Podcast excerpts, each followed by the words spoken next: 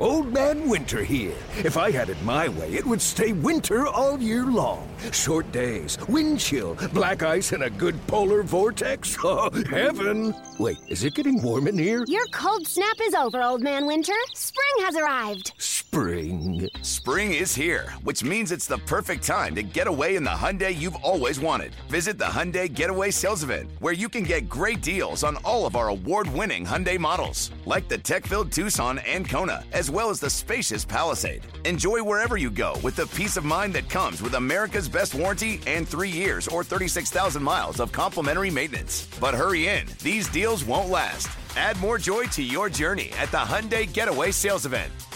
Now get 0% APR or up to 1500 bonus cash on the Hyundai Tucson. Now, during the Hyundai Getaway Sales Event.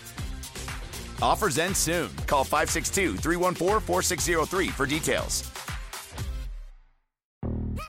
Yo, Trey. Kevin, what's up, man? You know, I've been thinking, what would have happened if the NBA never vetoes the Chris Paul trade to the Lakers and we get CP3 in the same backcourt as Kobe in LA? Well, you get a very happy Jack Nicholson for sure. And the Lakers probably win a bunch more championships. CP3 finally gets a ring or two or three, and the Kardashian empire is forever altered. What did you just say? Hey, everybody, I'm Trey Wingo. And I'm Kevin Frazier, and we're teaming up on a new weekly sports podcast from Wondery, Alternate Routes. As former Sports Center anchors and current sports obsessives, we're consumed by all the what if questions that make being a sports fan so excruciatingly fun. If you're like us, then you also live and die on the fallout from every drop pass. Or play call. Each week on Alternate Routes, we'll take a flashpoint in sports, break down what actually happened, then explore every alternate scenario and the ripple effects it would have caused. Follow Alternate Routes on the Wondery app or wherever you get your podcasts. You can listen early and ad-free right now by joining Wondery Plus.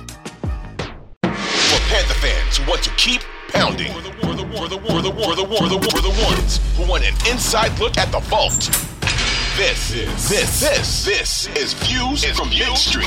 Street. Now, here's your hosts, Lonzo Wrightsell and Rob Brown. All right, ladies and gentlemen, another rousing rendition of the Views from Mint Street podcast comes your way right this very second. Happy Wednesday, or whatever day it is when you downloaded and clicked play on this particular particular edition of the pod. My name is Rob Brown, host of the Rob Brown Show in Greenville, South Carolina, right here in the heart of Panthers country, and of course, alongside me, uh, virtually as always, on the other side of the metaphorical glass, my co-host, my partner in crime, the great one himself, Lonzo Reitzel, is here as well. And obviously, today's pod going to be a little bit different than most of the other weeks. That is because obviously we played last Thursday, which meant that Friday became our game wrap up, which means that Monday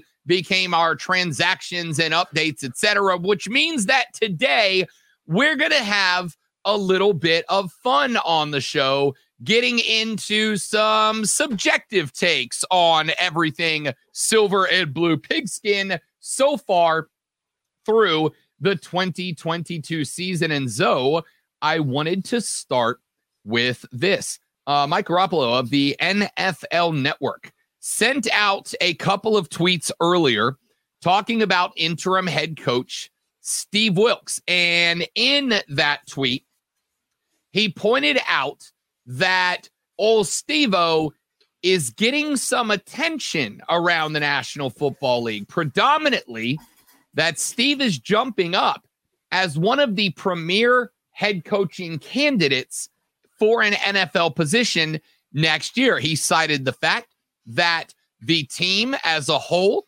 seems to have a lot of uh, respect for Steve Wilks. It seems that the team as a whole is very much in favor of his coaching style.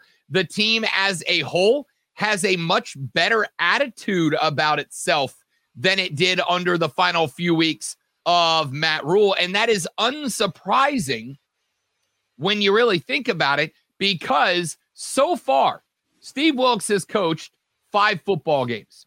One of them was lost against the defending Super Bowl champions. And while the Rams aren't nearly as good as they were last year, they still have a lot of talent and a healthy Cooper Kupp at the time.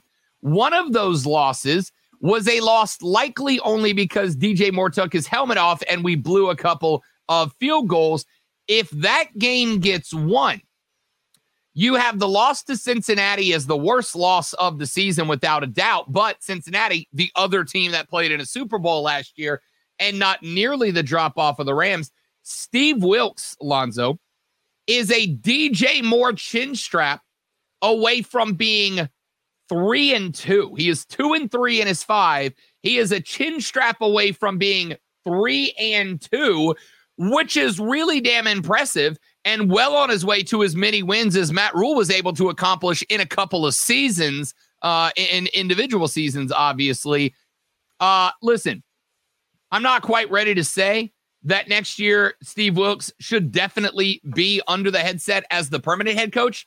I am saying that if we don't make it that, according to multiple reports and my own very frequently correct opinion, some other NFL team is going to snatch that guy up because I, I think it's fair to say, especially to those of us that are close to the program, there is a definite attitude shift that came along with Steve putting on the headset, and the rest of the NFL is starting to see it.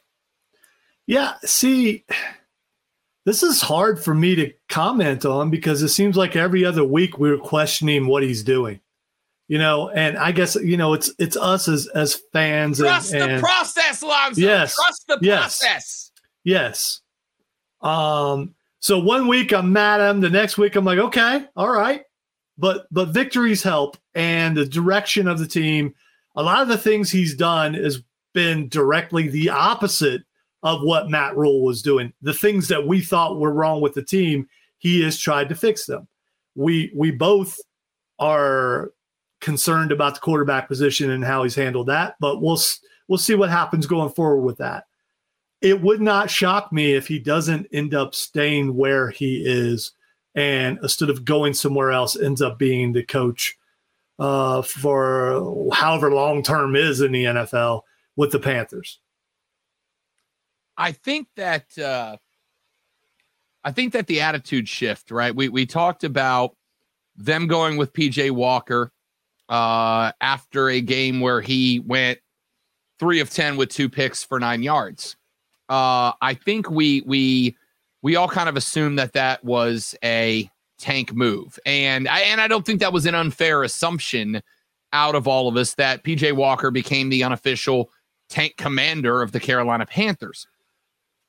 Uh, I, I, I think in retrospect, I now kind of look at it and go, maybe there was something under the surface to that, and it wasn't tanking, right? Maybe while Baker was back and dressed, at the end of the day, we didn't have anybody else to dress out as the backup quarterback, right? And maybe that was a play in order to save up Baker and give him another week or two to get himself right. Now, as far as we all know, before the high ankle sprain story broke, PJ Walker was still going to be the quarterback this Sunday when we take on the Baltimore Ravens. But maybe there was something more to that. I don't know. What I do know is that under Steve Wilks, the intangibles, the attitude, the behavior, the mentality of this team has very clearly and evidently improved, right? I mean, you can go back just to last Thursday's game against the Falcons. And really think about that game. You're coming off of a loss against Cincinnati that we were thoroughly embarrassed by. You're coming off of a loss the week before that to Atlanta, where your team did everything right to win, but then brain farted it away at the very end. It would have been completely understandable for that team to be in such a funk that they came out at the bank last Thursday and just absolutely bleeped themselves up and down the field. But that's not what happened. Instead, the Carolina Panthers came out, jumped out to a two touchdown lead, played smart, conservative, but efficient football the rest of the ride, and went ahead and fin- finished off their NFC South division rivals in Atlanta and were very celebratory in the process when it was all said and done.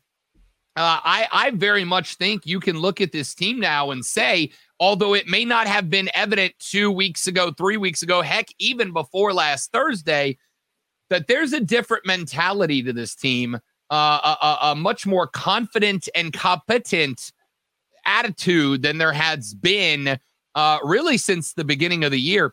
And if you are an NFL owner or general manager that is in charge of a bad football team that's going to be looking for a new head coach next year, or a good football team where a coach steps away for some for some reason. I think the things that Wilks is showing you under the headset right now, we talked about it this whole time. This was an on the field audition for Steve Wilks. And we multiple times asked the question what does Steve Wilks need to do in order to either A, keep the job for the Panthers or B, get a job somewhere else based on his performance? And my answer has always been from the beginning get the mentality of this team right, get the culture of this team right, lay the foundation to where when this offseason happens and when Scott Fitterer goes to the team and goes, yo, who y'all want, who you want to be the head coach next year, they look and they go, Steve, Steve got us right. Steve got our head right. We felt competitive. We were ready to go. And I think last Thursday, and again, it's, it, you know, it's the old expression. It's just one game. It's just one game. It's just, it's just one game but it was a very different look and feel about this team in just one game. So I'm very interested to see what we look like out against Baltimore, a team that, let's be honest, has us outmatched on paper pretty much top to bottom. The Falcons don't, the Ravens do. Do we bring a headstrong, positive uh, attitude and approach to the game onto the field Sunday? And if we do and make that game competitive, I feel a little bit more confident that the interim tag gets knocked off next year. Well, uh, another thing about interim, interim usually it just means temporary. That, that's what it means. So a guy comes in, he's just filling space till the end of the season. That's not what Wilks is doing. One thing he is doing is he's building a resume of how to deal with situations. First of all, you deal with the the the drama of suddenly, hey, you're the head coach when you weren't like the week before.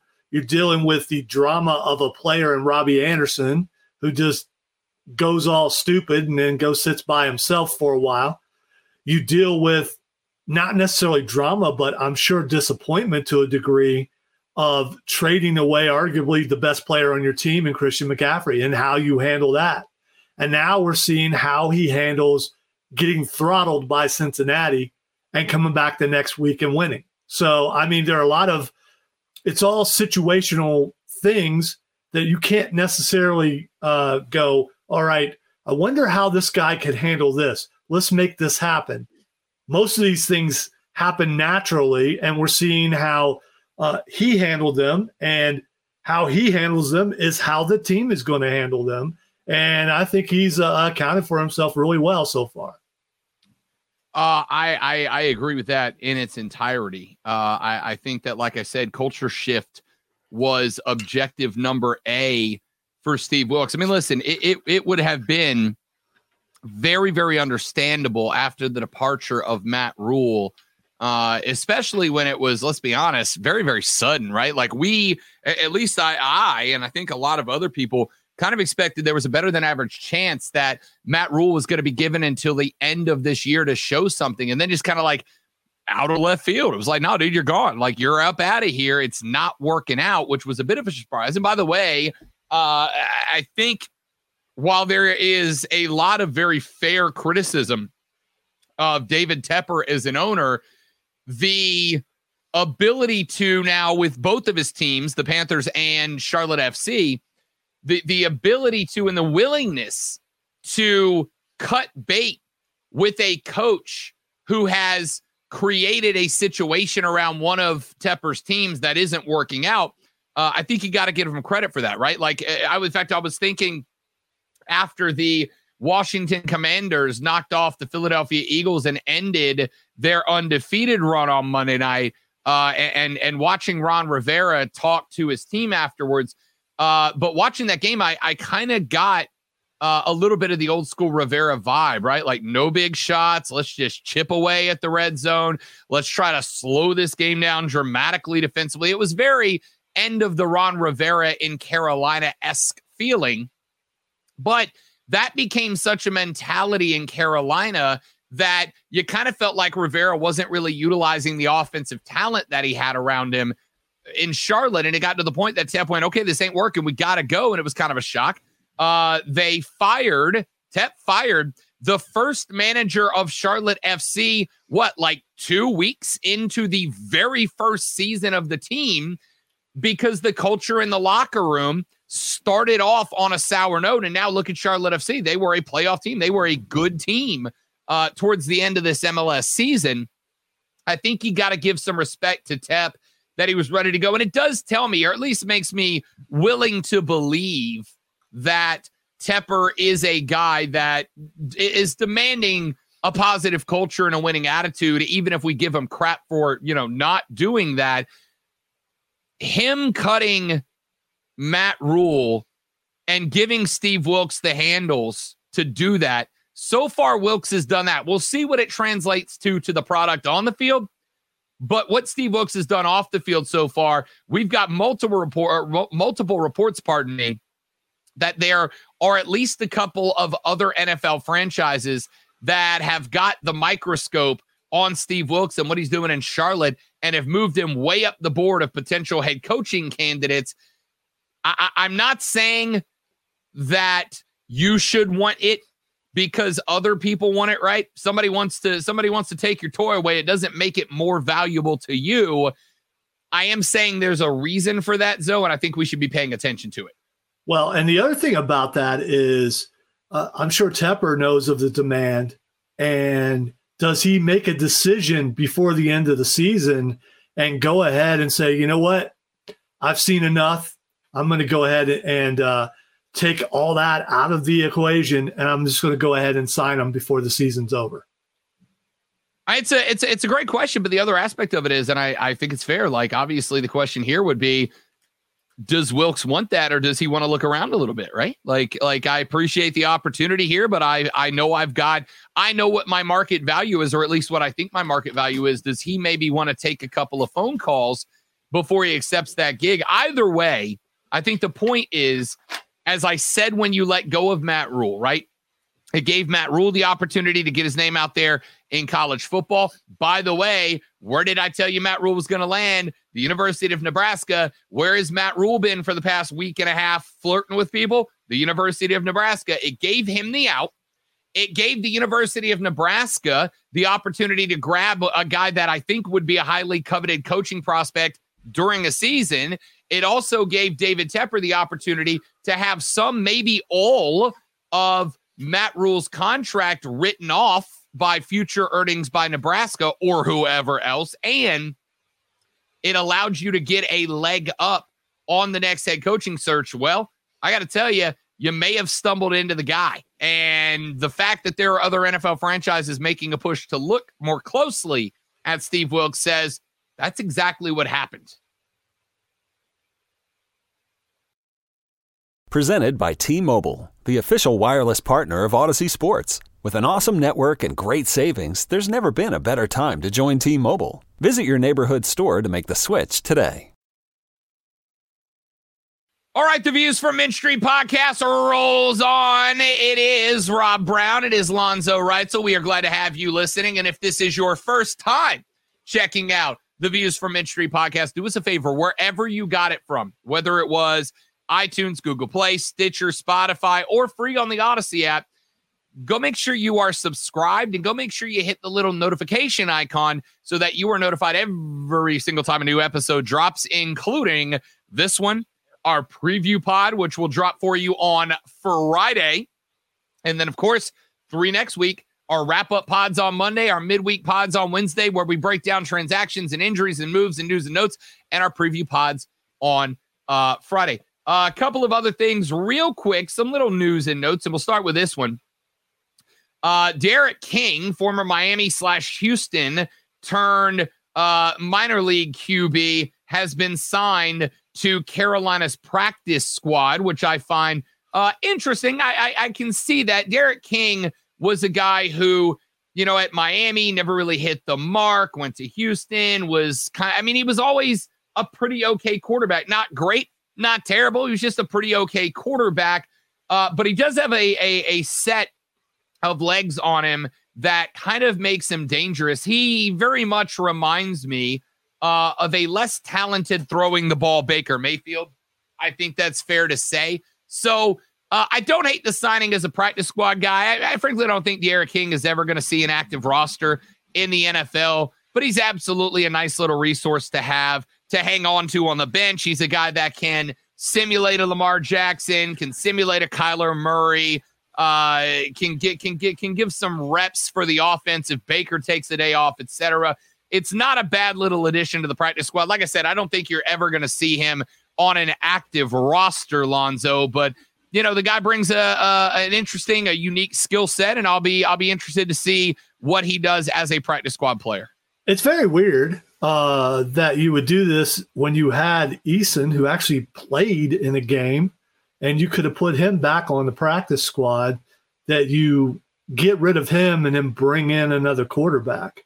It makes you wonder, and this is what we can do here on this podcast. We can speculate uh, that maybe the injury to PJ is a little more than than what they're hinting at.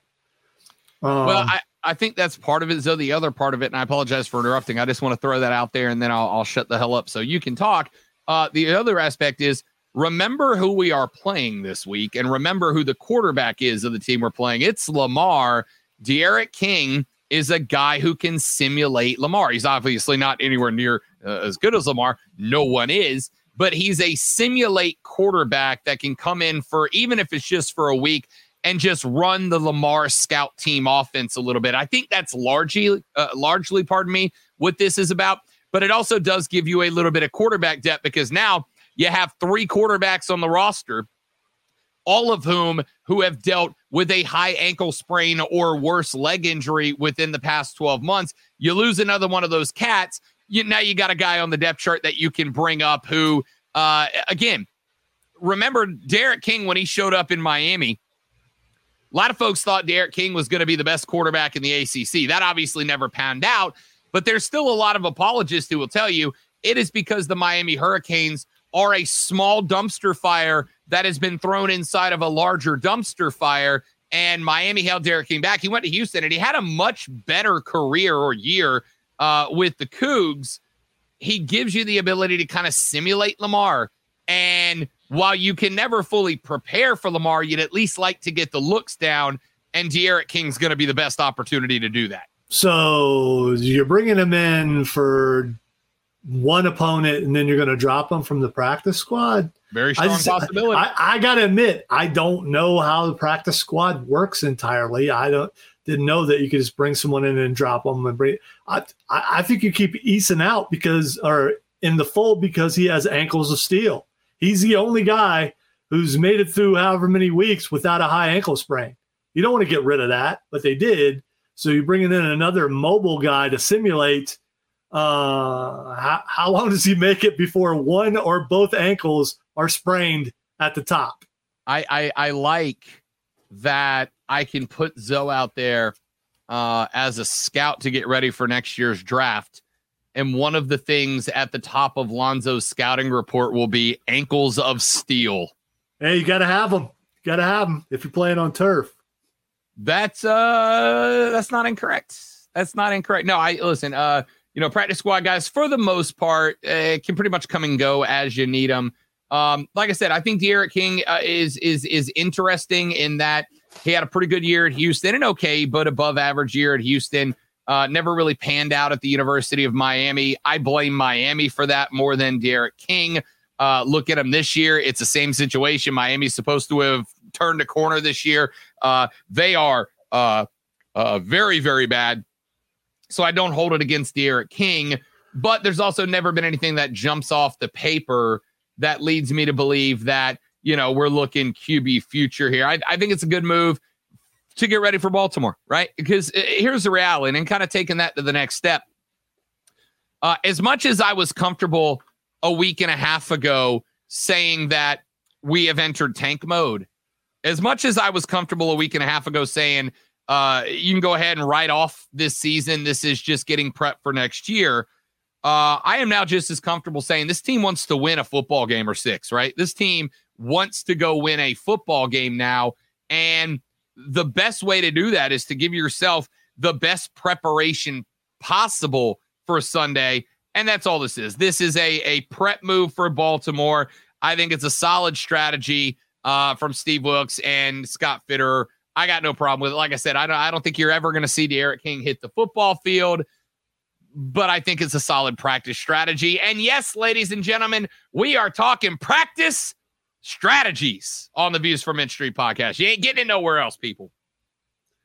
If you do see D'Eriq King on the field, it, it's probably not a good sign. It's probably things probably have gone good. terribly wrong. Terribly wrong. All right. Speaking of quarterback, let's spend just a minute on this because obviously our Friday pod is going to go much more in depth on this topic as we get ourselves prepared for a roadie up to Baltimore to take on the Edgar Allan Poes. Uh, what does Lonzo against a very good defense, a defense that has been flying around the football field, a defense that may very well now have the best front seven defensively in the entire National Football League with the addition of Roquan Smith. What does a successful weekend for Baker Mayfield look like? Well, I mean, we could say the obvious of of the offense being, you know, probably 60-40 run, but I don't think that's going to happen in this game. I think he's going to have to um, throw the ball, and he's going to have to throw the ball accurately, and he's going to have to throw the ball downfield because now uh, we we know that that Carolina has a reputation of being a running team because that's what they are. So, of course, they're going to crowd the box. There's going to be uh, some receivers open that the first few weeks of the season, Baker Mayfield was un- unable to hit. But the last time he was on the field, he was very accurate. He looked like the Baker of old. I, I the thing is that that Baltimore defense, they're used to uh, practicing against a running quarterback and against the running game that's injured all the time. It's still a running game. So they're going to be ready for the run. I don't think they're going to be ready for the pass. I think Baltimore may be susceptible to the pass, and Baker's probably your best shot. I think that's what he's going to do. Still got to run the ball. Still got to run the know. ball. Listen, I uh here here's the thing about having a run team mentality, which we do, so that we're all very very clear. Uh you have to run the ball even when the defense knows they're going to run the ball. That's what a running mentality is. If they stick nine in the box to stop the run, you still got to run the ball to keep those nine in the box uh, honest, attacking, right? But uh, a successful weekend for me out of Baker, you know, like I said, that there's there's a part of me, and is the part of me that can still accept losing games because every L is closer to one of the top four draft positions where I think you got to be to grab a quarterback. Uh, there's also a part of me that has that that that remains mildly optimistic that maybe we don't need to go find a quarterback. Maybe Baker can be that quarterback, right? We have talked many, many times about Baker showing up in C Town was successful because he had a really good wide receiver corps and a very good offensive line. Well, uh, here's a slight update about the Carolina Panthers for those of you that are maybe checking in for the first time. We got a pretty good offensive line that's been built there in the Queen City, and the wide receiver corps has developed quite a bit since the departure of Matt Rhule. He's got the tools that he had at Cleveland. Offensive line probably not quite as good. Wide receiver corps not probably quite as good as Cleveland at its best, but still very good. And eight draft picks next year, meaning there's the possibility to hit on another one or two in both of those units. Uh, look, I want to see Steve Wilks call the offense the same way that he called it for PJ Walker. I want 30 to 35 runs, maybe more.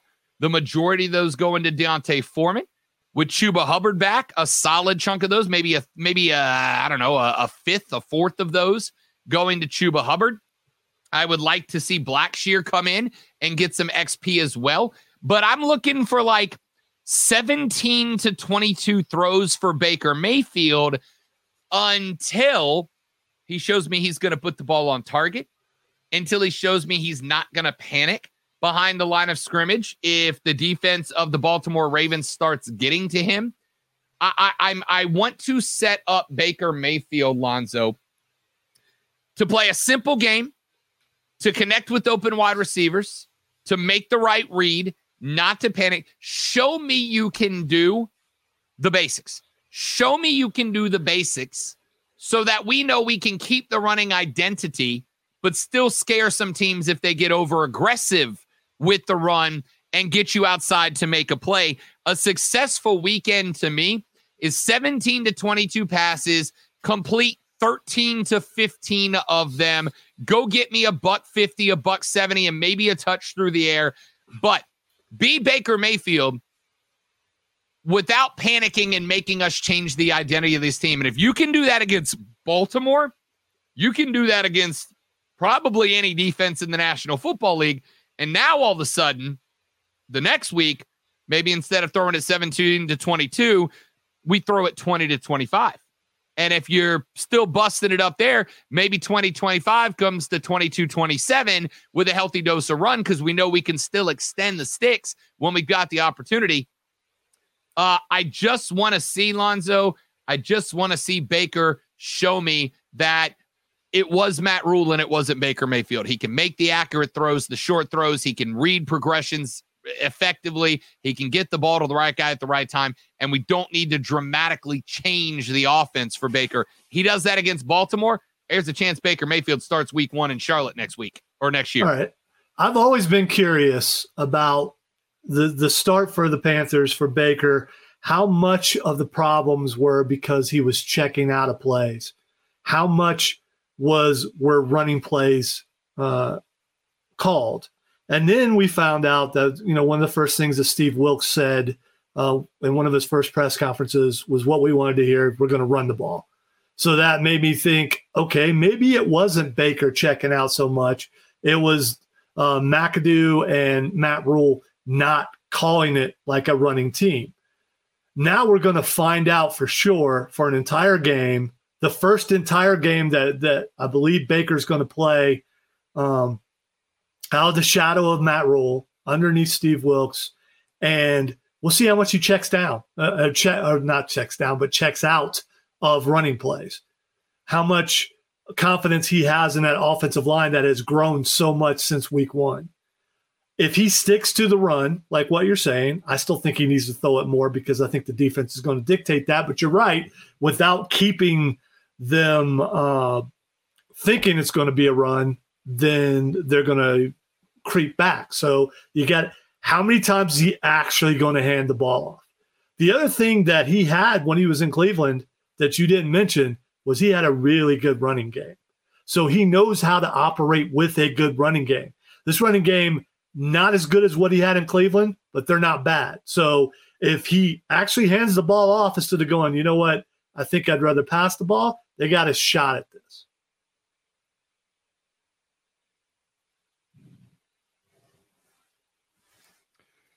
The Views from Mint Street podcast rolls on, ladies and gentlemen. Thank you very much for hanging out with us. Rob Brown, Lonzo Reitzel with you. But again, do us a favor, share this around with your friends, with your family that are Panthers fans so we can continue to grow the Views from Mint Street community. Uh, Lonzo and I were having a discussion before we started this pod, and I think we wanted to uh, get into a little bit. How about, ladies and gentlemen, a little state of the NFC South conversation, just the conference conversation uh, overall. And, and I think we can start, Lonzo. And I listen, I'm I'm happy the direction we're pointed in, right? I'm happy the direction we're looking at. We're on a one game win streak, right? It feels nice. It feels good. The best team in this division, the Tampa Bay Buccaneers, are five and five, and they just crawled out of being a sub 500 football team to lead the division at the top of the division. Now, I think that means right now it would be fair to say, as we have all year, lovingly, uh, the NFC South's not that good. All right. It's, you don't have to like it, but the NFC South right now is just not that good. And uh, there, there, there's, I think, Lonzo, there's positive and negatives to that, right? Like, I think there's some things that uh, are beneficial to us, are, are beneficial to us playing in a bad division. I think the fact that uh, we are at three and seven, a whopping two games out of first place in this division. Uh, I think that you've got the 27th easiest schedule in the National Football League remaining ahead of us. I mean, after we play Baltimore, we got a lot of uh, who's who of who are that's around the list of the National Football League ahead of us. I'm not saying we're divisional champs. I'm saying if we were going to be in any division and have this bad of a start to the year, the NFC South is the one to do it in. But to me, the optimism about being in the NFC South is not because they're bad this year, Lonzo. It's that they're bad. And when you look at New Orleans, when you look at Atlanta, and honestly, Tampa too, I don't see a lot of reason for optimism in the future for those three teams, right? When Tom Brady leaves, and by the way, right before we went on the air, I got an update uh, from one of the news networks that was talking about the potential highest rated free agents.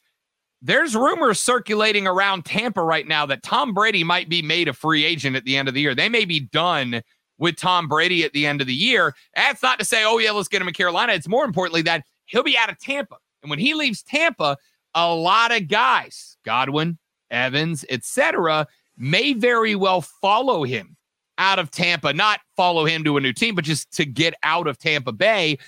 And it'll be a rebuild in Tampa. New Orleans is in a spot right now because Dennis Allen's not a good head coach. That's been proven. That team is just absolutely floundering right now. And because the Saints have kicked the can on so many big contracts down the road, the Saints, I think, are about to have their salary cap situation catch up with them.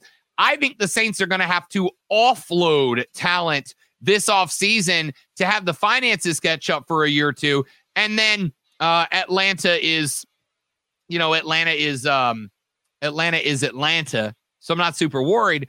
Uh, Zoe, I I don't think I'm being unbiased. I think there's a really good argument and a really good reason to believe that being in the NFC South, while it's good for us this year, in that okay, we're still in this divisional race, technically speaking, it's better that we're in the NFC South for next year because I've got really good reason to believe the other three teams next year are all in trouble. I genuinely think we are the best structured team in this division for 2023. Oh, I completely agree. And I don't know what, you know, the the bad vibes and everything are because the Panthers were picked to be in last place. And the Panthers are not in last place. So they've already exceeded expectations for the season by all the experts we're not in last place. So there's that. And not going to be last place at the end of the season. May even have a shot to win the thing. Who knows? Uh, but you're right. Tom is probably gone. And whether he's gone to the booth or gone to his lonely home or um, gone to another team, he's gone. And who does Tampa Bay have at quarterback? I don't know. Who's the backup? I don't know.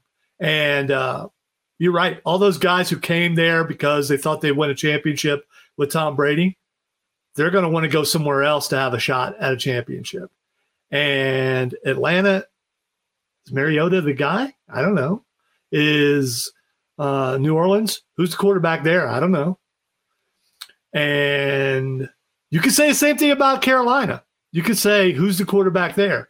Uh, if Baker steps up and solidifies what uh, what we think he could be, he could be that guy, or they're going to get a, a pretty uh, good draft pick. So, yeah, the South is wide open. Technically, the South is almost wide open now because because the Bucks are barely winning. It's still a win, but they're barely winning. That could go either way in the couple games that they have won, and their schedule isn't as easy as the Panthers. So we'll see what happens by the end of the season. But you're right. The bad part is, or the good part is that the Panthers got a good shot of vaulting to number one in the future for the South. The bad part is the South's probably going to be bad for a while. Uh, I would say one thing, and I, you know, I, I, I think you, you hit there a second ago, like who is the quarterback next year for New Orleans, and that's fair. But we can say one thing that New Orleans can't. We got a first round draft pick, uh, and while it may be if things keep going the way they're going, middle of the pack, right? Maybe top twenty fifth bracket. Uh, yeah, but you got some you got some room to negotiate with all those draft picks to move sure. up a little bit if you had to. That's right. We got eight picks, including uh, a first round draft pick that we can move up with seven more picks after that if we want to. That's what I'm saying. Like even when you look at building the team of the future, we are closer right now. Uh, if Tom Brady is indeed done, whether he retires or Tampa decides, you know what, we we we sold our soul to get our Super Bowl. We got our Super Bowl. Now we're out. Uh, which happens. I mean, it's listen, it's it's it's a risk. The Lakers did it with Anthony Davis, right? They got their one. Now things have hit the bricks. Doesn't matter. They got a rag, son. If Tom Brady moves on via retirement or Tampa just cuts him, uh, that team is going to hit the brakes hard. They're going to have to go back to square one. Uh, the New Orleans Saints, like I said, I think financially speaking, they already are going to have to go back to square one. You can ask who the quarterback is. I don't know. I mean, from what I understand, Dennis Allen told Jameis Winston that he would not lose his starting role due to injury. Then Jameis Winston came back and is not starting. They're going with Andy Dalton again this week. Keep doing what you're doing, New Orleans. We genuinely appreciate it when you don't have a first round pick to tank for next year. Um, you know, I, I think we're better set up than them. And like I said, I, I will believe that the Atlanta Falcons have turned a corner uh, when I've seen them turn a corner and make some progress. They're just still Atlanta, although I do like the direction they're pointed in. I don't think they are as well built today as we are. And the way we're built right now is with a very good foundation. How many times have we talked core players over the past few weeks, right? The Brian Burns, the Jaycee Horns, uh, the, the Ike Ekwonus of the world we have built a very, very solid young foundation. Atlanta's still working on theirs, right? So I think you find the right head coach quarterback combination, which maybe Wilks is the guy, maybe he's not. I'll tell you, the locker room loves him right now. If you missed that, go back to the beginning of the pod and listen to that segment. Uh, you find the right quarterback to tandem with that guy.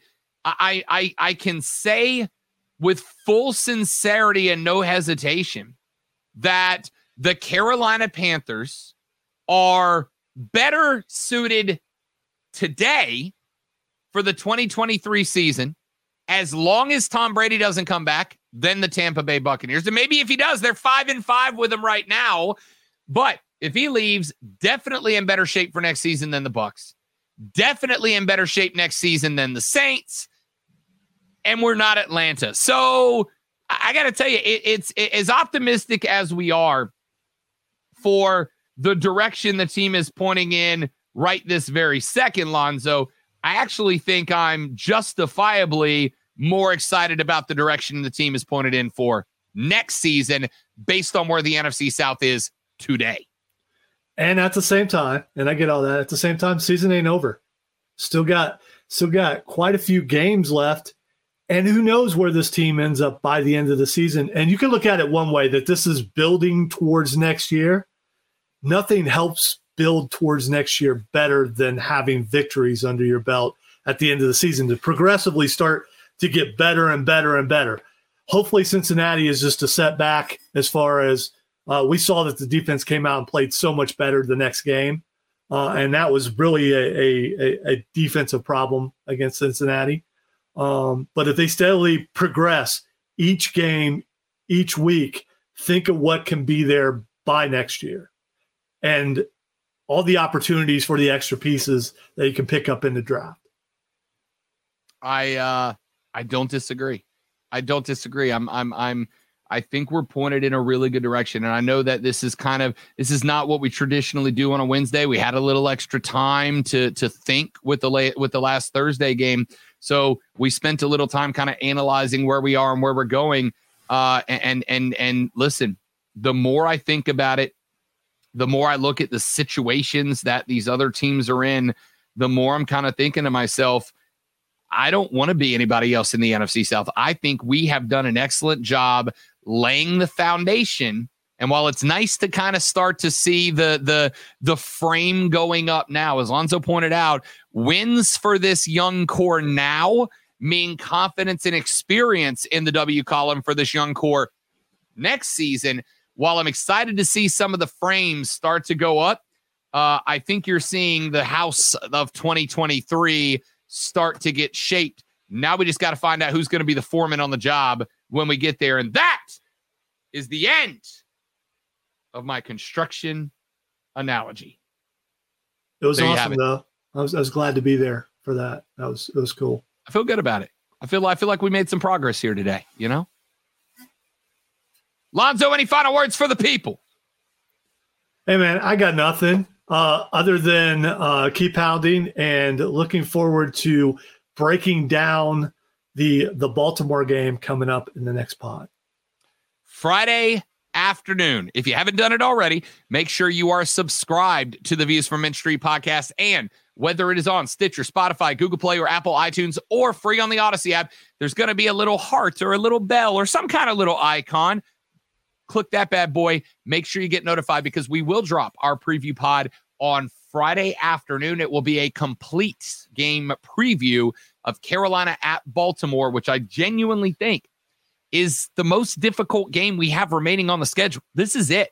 This is the last true game against a contender we have left on the schedule, in my opinion, and it will be a genuine test of character. I am quite excited about it. Ladies and gentlemen, we will see you Friday. Thank you for listening. That's Lonzo Reitzel. I'm Rob Brown, and we will see you back here on Friday. Keep pounding, baby.